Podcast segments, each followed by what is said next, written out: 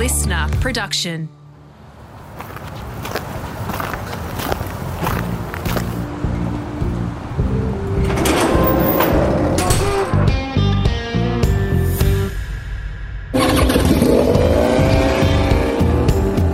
I'm automotive commentator and journalist Greg Rust, and this is Rusty's Garage.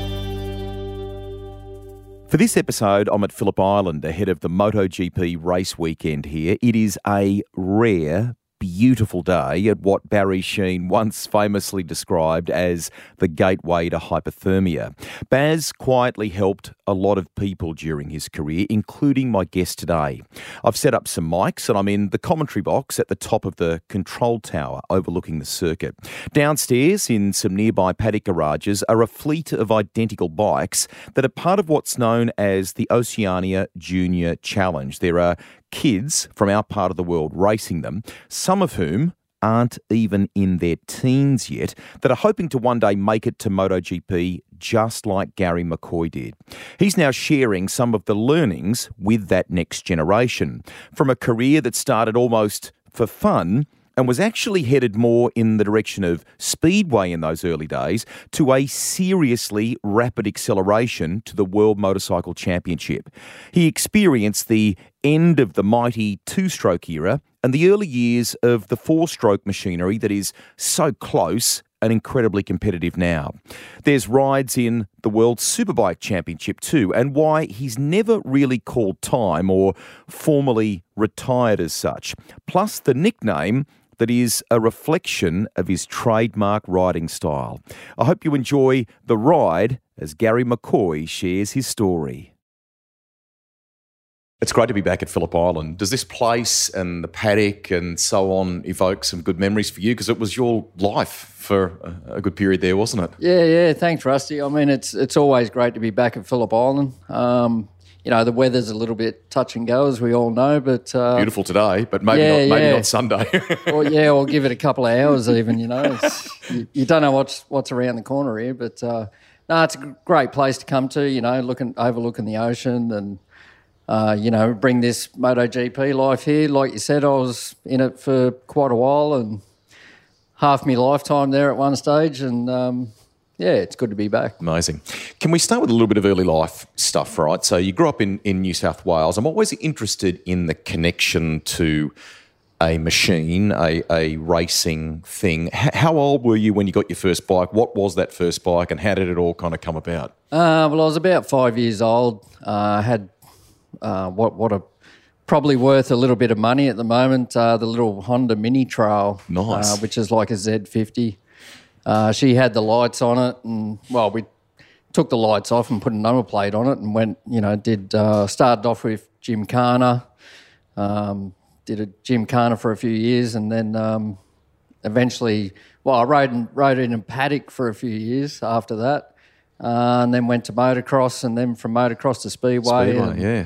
Uh, I really wanted to go overseas and race in England, doing in, the in speedway. Speedway, yeah. Yeah, because uh, I, you know, obviously grew up, or my father was racing speedway, and he had a lot of friends. Um, that's how I sort of got my contacts into the sport, and um, knew a lot of guys there. So I was really looking forward to doing that. I didn't really even watch road racing at the time and uh, wasn't really too into it, but I just sort of got forced down that path and. Um, and away you went. Yeah. So, so, before we go go that direction, um, let's talk a little bit about the, the speedway side of things because they're, they're, this intoxicating machine, no brakes, um, and the skills you learn in that still serve you well even now, don't they? Oh, exactly. I mean, uh, you know, when I went when I started racing the two-stroke 500, uh, you know, the power that them things had on the bitumen uh, felt very similar to a speedway bike on the dirt. You know, Yeah. so I, I think it was a great learning curve for me, and um, I, that's half the reason I adapted to the 500 so well. So well. What were the what was the speedway bike that you had? And I mean, a couple of names, if I'm if I'm right here, like Todd Wiltshire, Craig Boyce, some of those names were around in the, in that period, weren't they? Yeah, well, Craig Boyce. Um, shit. Oh, sorry. It's okay. You're allowed to. We're But, allowed um, to. we we grew up as kids, you know. Yeah. We, we, he was my neighbour uh, before I rode bikes. Wow. So my first the my first motorbike that we were just talking about Yeah, yeah. was Craig Boyce's first motorbike. Is that right? Yeah. What became? That's got a bit of lineage. What became of that bike? Do you know? Is that gone? Has someone oh, got yeah, that? no, Is it's it gone somewhere, but I've got like a replica one at home now. Have you? Okay. so from the speedway to um, to road racing, if I'm lining stuff up right here, there was an opportunity I think around the Winfield Triple Challenge or something, wasn't there? Or is that is that the first proper foray, or how did you Yeah, go well, road um, racing? so Winfield Triple Challenge was my second ever road race, meeting. Wow. Uh, the first one was in Nove- or November, Yeah. um, 91 at Oran Park, Park, yeah. which is gone now. And then Winfield Triple Challenge was end of January. That's right. It's a Australia Day long weekend, wasn't it? So just a few months later. That's right. Um, so, yeah, it was my second ever road race. Uh, I didn't even know who I was racing, never ridden at Eastern Creek before. Um, and Barry Sheene was the commentator. Hmm. And I went out and won both races, just did what I thought I had to do, basically. And uh, yeah, I think I caught every a lot of people by surprise, you know. Who was helping you then? Like, how were you getting Oh, advice just me, and and, me and the old man, really. Really? Yeah. And then like a van or a trailer or something, and off you went. had a, had a van, yeah. yeah. What was the bike? Uh, RGV 250. 250. Crazy. So Baz invariably was great at um, at seeing things. Um, that might be you. I don't know who that is. Doesn't matter. We'll figure that out. Um, he was great at spotting skills, talent, and, and stuff like that. And and I think he happened to go to a race meeting maybe in Japan, and he spruiked your name to people. Yeah, Is- is yeah, that- that's that's, right. that's a part of it. Yeah. Well, uh, there's a kind of funnier side to that. Um, it was Sunday night, and he was uh, After the triple challenge. no, no, Or- no, or, uh, in, in at Japan? Suzuka. Yeah. Okay, yeah. So it was a really wet weekend. Like everyone, a lot of people crashed, especially in the one two five class. Um, so he was out on the Terp Sunday night, and um, he was sitting at the trough, you know, doing his thing, and some big German fella stood next to him and said, "Oh, do you know anyone in Australia that you know can replace our rider?" And it all led from there. Amazing. Yeah, Oh, you've got to get Garry. Give Mm. Yeah, Garry a call. Yeah, and then he rang me on April Fool's Day. Yeah, So did I'm you? like, who is this guy? Did you did you have because that's happened to a couple of people on the podcast at times. You must have had one of those double take moments where you thought this is not legit. Surely yeah, this yeah, is a gag. you know? Especially it was April Fool's Day. I'm like, nah, you're joking. so this is a kind of rapid acceleration here, Garry, from from uh, November. Oh, Winfield definitely. Triple Challenge, and now now you know My, potential my fifth ever road race uh, was the Australian Grand Prix in '92. amazing. So you're on. Uh, t- tell us about the bike, how you stitched that together. Baz made some calls, and the team, and so on. Tell tell us more about that. Yeah, yeah. Um, well, basically, I, it was the first time I'd ever ridden on slicks. First time on a one two five. First time in a Grand Prix. First time for everything. The whole lot was just it was just thrown at me and just had to deal with it. You know, it was. And, and was was a young Garry McCoy doing what at this stage? And did you all of a sudden go, hang on a minute, I'd quite like to pursue that. That's that's yeah, a bit exactly. of me. Yeah. I mean that that's where it was. Like you said, it's only over a couple of months here because I thought I'll give this a go, yeah. um, and then th- three four months into it, I'm at a Grand Prix, you know, and people people want me to go overseas and. You know, looking at me for next year, and I'm like, "Wow, what's going on here?" Yeah. so the, the I mean, in that rapid um, uh, growth curve that you've just described there, I mean, now, now you're playing at a level where caliber of riders is incredibly good. Bikes are, you know, are, are good, but you're still at that sort of entry level of, of GP racing. How wide-eyed were you, and what was that whole experience like? Yeah, well, look, it wasn't really until I went overseas. So you, you're moving away from your family, Family. your home. Was that hard? Um, was that hard? it wasn't hard to leave, but when, when you're actually there and then you're setting up for the weekend, the bike rolls out, you've got a new track, you're back on this bike that you don't really know much about or had, hadn't spent much time on. And then, um, you know, the guys are, you know, it's Grand Prix level. The guys are just going out first session, bang, they're on lap record pace. And here I am still trying to get used to this new bike, but I've also got a new track, new country, um, Language different language. Yeah, yeah. Uh, all sorts of stuff. So that was a big sort of eye opener for me. It was like, oh wow, this this ain't just riding a bike around the track anymore. You know, Mm. it's it's more to it than than that. than that. When did it feel um, cemented? Because in that, that period, you can you're never quite sure. It's a brutal game. If you don't deliver, if the team has financial issues, whatever it may be, you, you you're sort of doing that dance, aren't you, to ensure Yeah. that you can. Yeah, definitely. I mean, um, I had 1993 concrete. You know, I did a contract for 93 uh, full season, and we got some all right results. Um, probably not as good as I was hoping, um, but like I said again, you know, you're just moving around the country or the world uh, all year long, learning new tracks. Uh, it was another new bike for that year. Um, so yeah, just had to try and get used to it. It's like anyone, even now, uh, you know, say Quartararo goes to Ducati next year. It's going to take him, you know, some months, six months To adapt. possibly a year, just to get a good feel on that bike and get it, you know, set up for him. What did you think of the 125s? Because they, they were a great class. We now have uh, what we know as Moto 3, which is four stroke, but back then it was 125cc two stroke. Um, some great names came through it. And in that period that you're describing, there was one Valentino Rossi that was coming through too, wasn't it? And invariably, as you grew, and so did he, uh, you, you two were battling each other quite a, quite a lot. Yeah, yeah. It wasn't until I looked back um, at some of the older races, like when I won in '96 at Eastern Creek, Creek, in the two five class. Um, it was on the on the cool down lap after the race. Um, I noticed. I'm like, oh, that's Valentino Tino. Rossi. I didn't even know he was in the race. You know. But you were with you were with an Italian team at, at one point there, and they were they were talking about this kid coming through. You know, his his Yeah. dad was was very well known, obviously, you know, from you know in motorcycle racing. Baz knew him and so on, and raced against him, and so. Um, and I, I think he gave you a really nice uh, credit at one stage there, where you know, like like racing you, battling you, chasing you was was fun, didn't he? Yeah, He respected yeah. you. Yeah. I think at one stage he said, you know, people should have to pay a ticket to follow me. pay for a ticket, yeah. So- Excellent.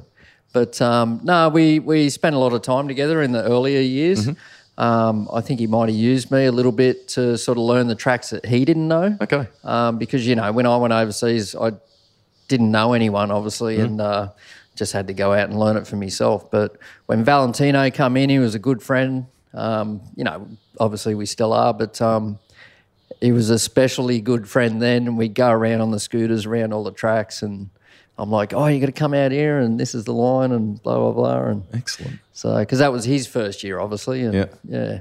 But then we were a little bit sort of competing against one another, and yeah. he sort of took his side a little bit, and yeah. away it went. Was, was your Italian good? Were you learning some things like yeah. that? Yeah yeah, I was pretty much fluent in Italian. Uh, I lived in Rome for two years, Uh-huh. Uh so it wasn't. We were on a plane one day, and I, I, someone was talking, you know, across the aisle and in Italian, and I bumped one of the mechanics. I said, "What language is that?" He goes, "Oh, it's Italian." I'm like, "Oh."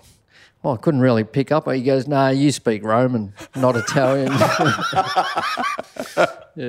Excellent. The first win aboard a 125, what did that mean? Take us back to that day. Um, and it wasn't all that far in real terms, was it, from where we are now?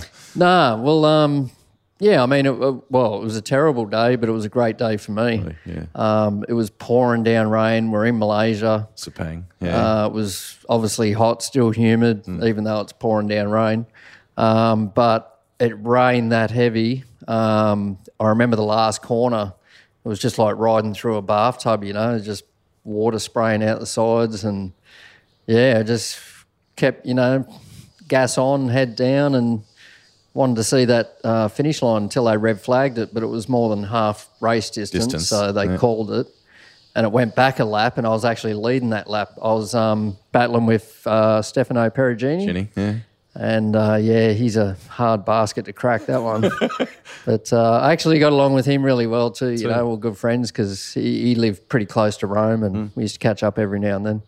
Um, but yeah, he's a fun guy, great guy, and uh, yeah, it was just great to be out on top and and take you know my first Grand Prix victory. So, for a bloke who uh, was initially keen on speedway, had come through dirt bikes and so on, thrust into the whole road racing scene, catapulted into the World Motorcycle Championship, and now you are a GP winner. A pretty special place in the in the record books for Yeah, Aussies. yeah. I still look at that every now and then. Um, I'm actually pretty close to because I think Kevin Magee only won one race. I think Beattie was one or 2 Three. three. Uh, oh, Yeah, three yeah, was yeah, it? Because. I've won three, three in the big class and two in the little class. Excellent. So sort of five in total. But um, which again, I, I don't think anyone else has done small class and big class, class. until Jack Miller come along. Yeah.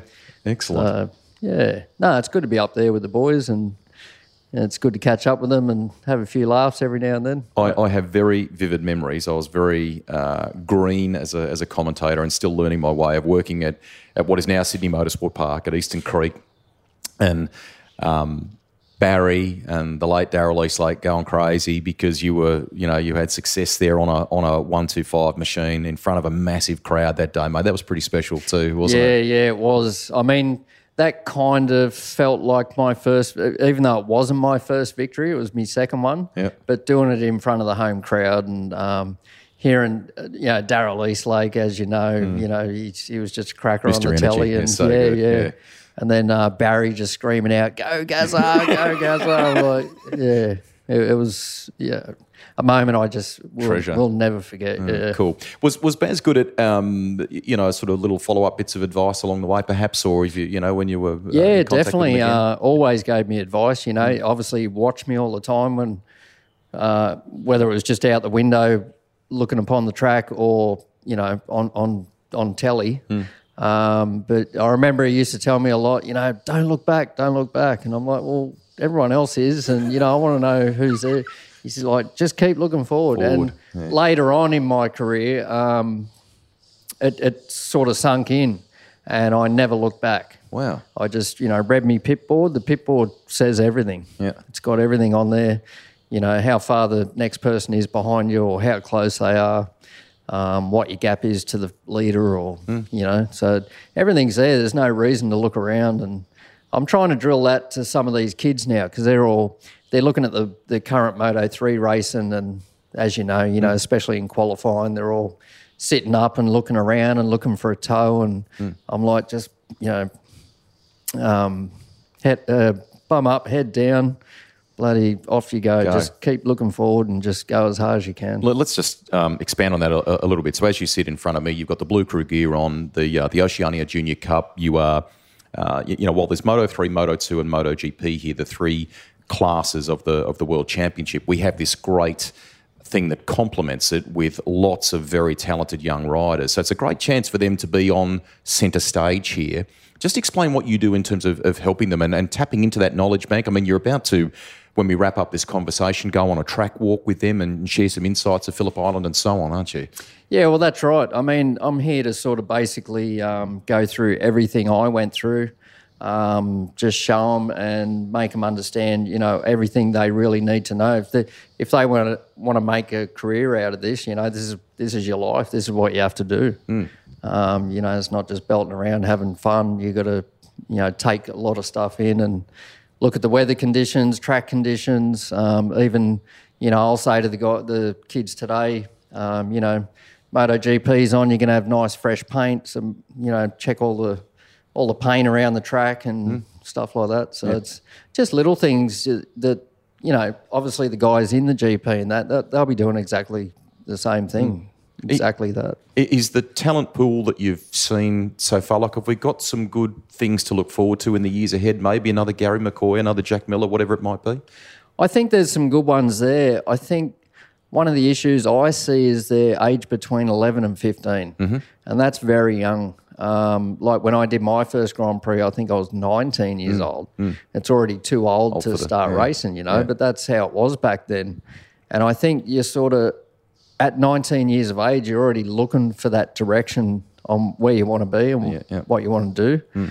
Um, 11 years old, you know, they're still watching cartoons in the morning when they get up. You know, it's, it's yeah. You're telling them, no doubt, uh, about things um, in, in terms of paddock life too. I would imagine, you know, fr- from from mental approach to to diet, all the things that they probably need to get Yeah. serious about too. Yeah, I try to get them off the lollies and stuff, and uh, but it's kind of hard. They're still young; they've got to have a bit of life, mate. yeah, too, yeah, they? that's You know, right. yeah. But um, no, I, I obviously I, I try to tell them everything, Mm. everything. Um, you know, eat two hours before you you go out and do your your sessions. Mm. um, you know, you need the body to sort of start Processing, processing yeah, the food, and um, yeah, you don't want to eat two minutes before you go out. You're going to throw up in your helmet and whatever, and you know, so all them little points, um, just what I learned along the way, way, and everyone knows it's basically it's common sense when you're over 20 years of age, but trying to tell 11 11 year old, You're asking a lot of them to sort of grow up in that sense, mate, exactly, aren't you? you know? exactly. So, that's yeah. right. So that that's sort of the tough side of it.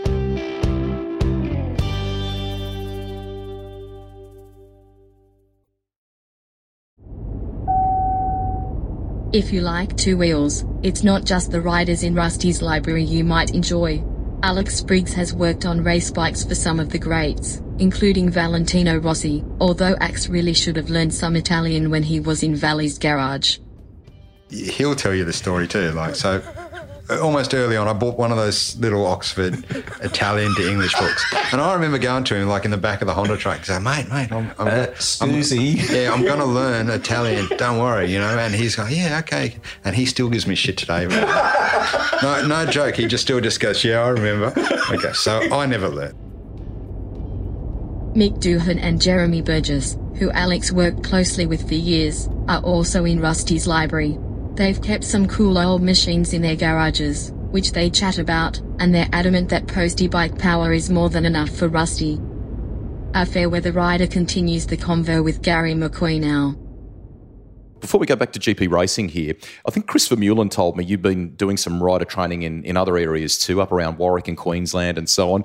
I, I don't know whether you've still got this bike, but he joked, I think, in a in a pod with uh, a colleague of mine, Matt Clayton, about um, someone saying, "Oh, you, you want to see him go? He's got this thousand cc machine," and someone said, "No, no, no, it's a six hundred, but, he, but he's rounding them up like it's a like it's a thousand. Yeah, that's right. Well, we're, we're out at Morgan Park, and it, it probably, I mean, the track sort of, you can do quicker lap times on a suit bike, but the 600s aren't too far away. Why? Okay. But when I'm coaching, there's, you know, we don't have Mike Jones and Wayne Maxwell and all them there. It's sort of your, your Queensland runabouts, you know, out there mm-hmm. having a bit of fun. But so that really made me look good in a way. Uh, because, yeah, I was only on a 600, but I'm literally smoking these thousands, you know. Hmm. And yeah, one guy came up to me goes, Oh, what have you done to your R1? And I'm like, um, have a, have a better look, mate. Like she's an R6. Awesome. Let's transition here from from one two five to the big league. How did that come about? Just walk us through that chapter of your your career. Yeah, well, I saw. I, I wanted to be in the big class for a long time. Mm-hmm. Um, you know, I grew up around. Uh, you got Troy Corser, Anthony Gobert, Matt Mladin, uh, Ben Archibald. There's a lot of names where you know we all sort of grew up together, and they all went pretty much straight to superbike class. Mm-hmm. Um, and as you know, you know Anthony, Troy, uh, they had a crack at the 500 two stroke as well. Um, and I always thought, you know, we've always ridden together and we, we're sort of not too far apart. And I'm like, I can have a go on this. But I mean, my opportunity to get into the Grand Prix, which Barry Sheene got for me, Did he? Uh, was through the 125 class. Okay. Um, but then later on, I remember Kevin Schwantz got injured over in Spain, and Garry Taylor was looking for someone to, to ride the bike. And I actually had a meeting with him, and I said, Look, I reckon I could have a crack at this. And in the end, he was just like, Oh, nah, you know, you just ride the little bikes. And we, we sort of a little bit unsure on how you're going to go. Okay. But a couple of years later, I'm winning races on the Red Bull Yamaha, and Garry Taylor's, you know, up on the podium with us with Kenny Jr. on the podium, and um, I'm like, told you, you should have given me a go. So we're talking kind of late nineties here. Are we? Where? What? What year would that have been? Ninety seven, maybe. What year? Uh, when you had the 99. 99 was it? Yeah, okay. 99, yeah. Okay. Crazy. Let's let's step back though because I think the proper um, Sorry, talking to Garry Taylor, Yes. would have been mid 90s. yeah Um, yeah, and then it was only th- like three years later. yeah that, that you're on the podium. I'm on the yeah. top step, and poor old Gary. Hey, remember that Taylor's- combo? Yeah, yeah. Was the first bike? Um, was it Hardwick Racing that that, that Yes. shell machine? Take the us there. 500, yeah. Um, so it was the two cylinder, you know, the, the twin that Honda brought out. Yep. Um, I thought it was a great machine. It was a good way to get into the class without going to the um, so-called, you know, big bang Yep. suicide machines, Machines, you know, yeah. that just want to spit you off every corner. Yep. Nice way to move into it then. Yeah, it's kind of it's. They used to talk about it pretty heavy, but it's not until you actually jump on it and ride it, and it's like, well, it's not really that bad. They do bite. They do bite. I- Where were you when you rode it for the first time? Take us there. the big one, you mean? no, or no, the, no. The, the, the- twin. your very first time in aboard one. Um, I think that would have been the first time. I think it was down here at Phillip Island. Was it? Yeah, we did a test down here at Phillip Island. Yeah. What'd you think? I think it was it was great. I did love it. Um, unfortunately, it was a little bit too like a lot slower down the straight than what a four cylinder is. Mm-hmm. Uh, but around the corners and everything, I used to light up that rear tire, and it, it just had good bottom end power. And all right, yeah, I did. I loved it. I actually wish I had one now just to go out and have some fun, on. You know. Yeah.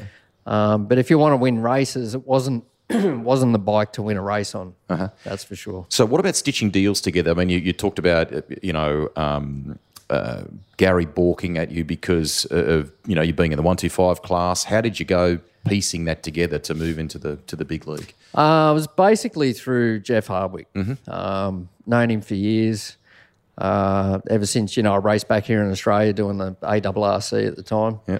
Um, and then yeah, he he obviously slowly moved into Grand Prix racing himself, and then spoke about you know getting this 500 class going. He said, "I really want you on the team," and I'm like, "Yeah, bloody oath, I'll do it." Awesome. That'd be, yeah, it'd be great. Yeah. And, and at what point then, you know, because the, the paddock, uh, once you're at that, that absolute pinnacle of, of um, motorcycle racing, everyone in this paddock keeps a close eye on their rivals and riders. And talk, walk us through that that um, that first kind of year, if you like, at the at the pointy end. Yeah, it's definitely tough, but um, I, I found it with being on the twin. People didn't really expect too much from you. Hmm. I think if if you know if I jumped like say Anthony Gobert went straight to the Lucky Strike Suzuki team, uh, they they they were eyeballing him the whole time, expecting hmm. results, hmm. and you know, whereas because I was in like a new team with a new bike and it wasn't quite the four cylinder,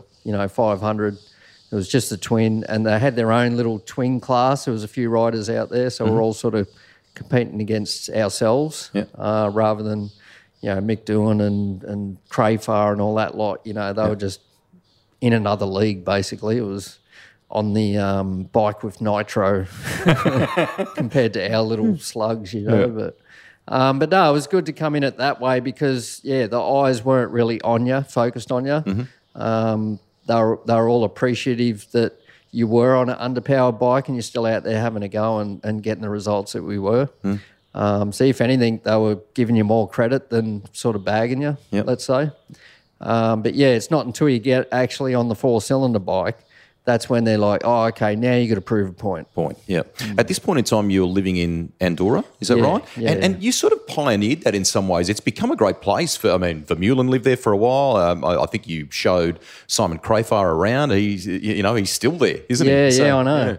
Well, yeah, I was. Well, Jeff Hardwick was the first one there. He's the one that sort of you know told me to come along and have a look. Yeah, and then he sort of hooked me up, and then I ended up buying a place there, and um, I bought a couple of places in the end. But Go dirt bike riding regularly because you could. Um, yeah, and- yeah. Well, we just had trials bikes because it's like a yeah, it's in the Pyrenees Mountains. Mountains, it's um, there's a lot of hiking paths and ski resorts and Mm. all that sort of stuff. And we just get on the trials bike and just use it like a, a big trail area. Wow. You know, it's it How was does that great. help? How does that help in a riding riding sense? Is it just just uh, physical fitness, or is it is it some of the things you're actually doing on the bike are, are quite yeah, good? Well, it's also riding at the altitude. Hmm. You do some of the um, physical stuff up in a high altitude. You run out of breath really quick. Quick. Yeah. Um, and then when you go back to sea level, you seem to have that extra energy. Yeah, that So grunt. it's- yeah, yeah, So, you know, it was definitely a, a good help, I believe. Um, and you're on two wheels, you're holding the throttle, you're going through gears. It's, it's a motorbike. Yeah. So, the Aussie contingent in the paddock and in the pit lane was it was you know were they pretty welcoming and and uh, you all got on pretty well? yeah, yeah, yeah, no, it was, it was all good. Um, Broc Parkes was over there. Yeah. So, me, him, Chris Vermeulen, um, there was Ruben Xaus, uh, a few others, but yeah, it was it was only a little handful of us to start with. Um, but yeah, I hear about it now. Everyone's there. Even um, I think Max Fricke from uh, Speedway. Okay. I think he's living there too, from what I've heard. Okay. It's become a little hub, hasn't Yeah, it? yeah, yeah, I know. It's yeah, it's amazing. Can be a brutal game um, in in injury terms. What's the one for you along the way that was was Uh. I was really disappointed. I think you know I reached the pinnacle of my career, but I was ready to raise the bar the following year, um, which was in 2001, and so that's when it was mixed four stroke and two stroke. Yep. Uh, so 2000. very beginning of four stroke. We've begun merging, haven't Yes, we, into yes, the new era? that's Yeah, right. Yeah. Um, so we did a pre-season test at uh, Estoril in Portugal, Mm-hmm. and I'd won there the previous year. I'm pretty sure. Yeah, and um, won it by like a mile. I was five seconds in front uh, to. Oh, Kenny Roberts got second. Mm-hmm. Valentino Rossi got third. Excellent. Excellent. Um, but yeah, so we, we did the preseason test for 2001, Mm-hmm. and I was like quickest every session. And then we went out and tried a new shock, Mm-hmm. new rear shock, and it was a little bit windy. It was getting later on in the afternoon, so track temp had dropped a little bit. And this thing just spat me over the bars and um, snapped me leg. I I saw you know a big kink, uh, you know, around my shin, and I thought, oh, that's not good.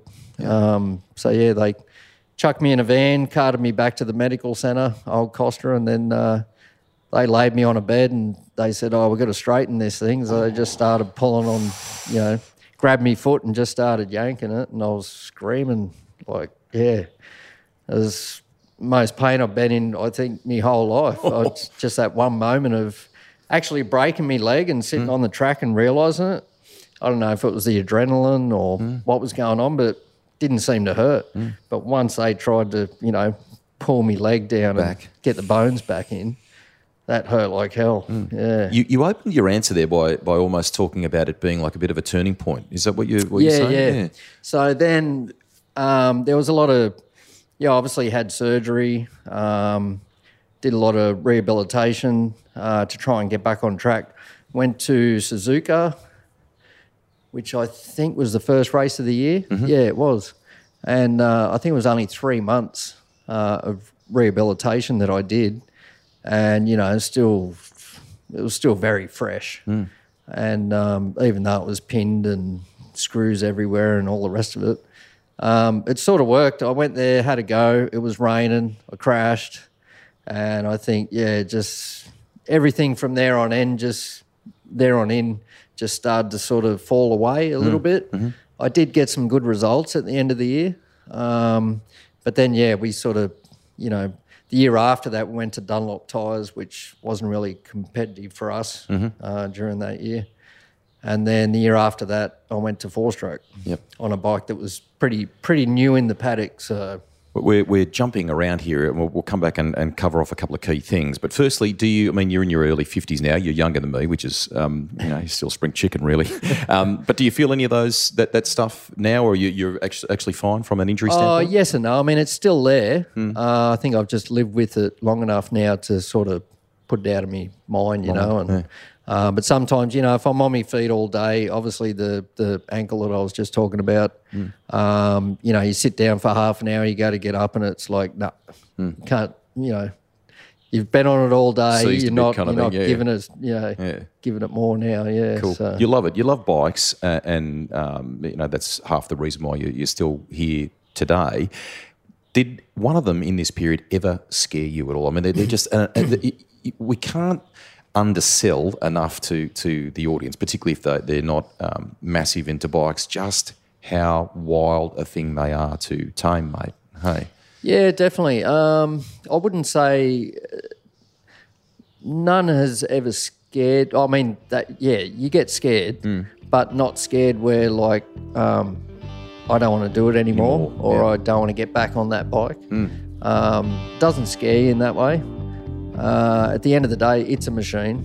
Uh, you're you're the one controlling the machine, uh, so it's up to you to get your head straight and you know work your way around the bike and, and make it work.